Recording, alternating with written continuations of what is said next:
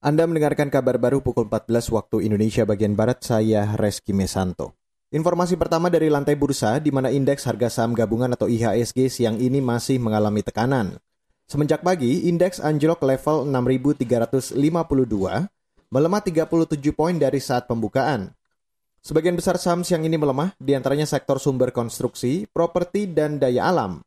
Sementara mayoritas sektor konsumer menguat. Dari kelompok saham liquid LQ45, Pelemahan terdalam di antaranya PT Aneka Tambang melemah 6,8 persen dan Merdeka Cooper Gold melemah 3,6 persen.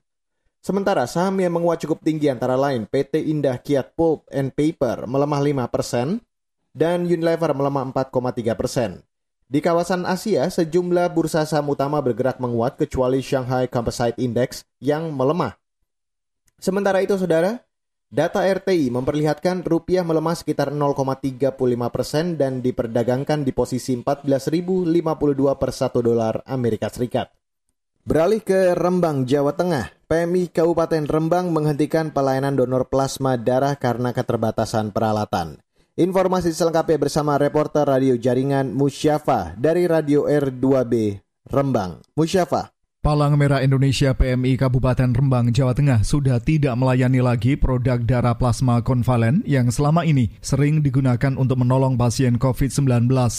Sekretaris Palang Merah Indonesia PMI Kabupaten Rembang, Suparwi, menyatakan keputusan menyetop penyediaan darah plasma konvalen setelah muncul surat edaran dari PMI Pusat. Alasan pokok karena keterbatasan peralatan sehingga bagi daerah-daerah yang belum mempunyai sarana pengambilan plasma darah sesuai standar tidak diizinkan lagi. Pengambilan plasma konvalen itu kemarin itu selangnya saja itu ada penawaran kurang lebih 350.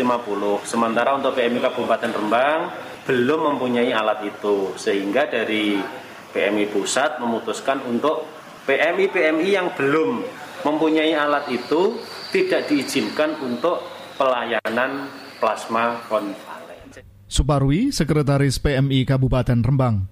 Di Indonesia tercatat hanya ada 15 PMI yang saat ini boleh melayani donor plasma darah. Sedangkan di Provinsi Jawa Tengah hanya 3 PMI yang diizinkan meliputi PMI Kota Semarang, Kabupaten Banyumas, dan PMI Surakarta. Karena masih banyak warga yang membutuhkan donor plasma darah, akhirnya mereka disarankan untuk mendatangi PMI Kota Semarang.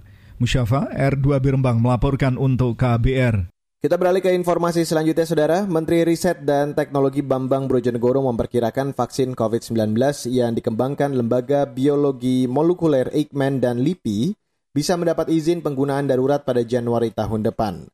Setelah itu, vaksin bisa dikembangkan secara massal. Bambang Brojonegoro mengatakan vaksin COVID-19 lain juga tengah dikembangkan Universitas Erlangga dan diperkirakan mendapat izin pada September mendatang. Menristek Bambang Brojonegoro menambahkan, selain PT Bio Farma, pemerintah juga mengajak perusahaan swasta untuk membantu mempercepat lahirnya vaksin merah putih.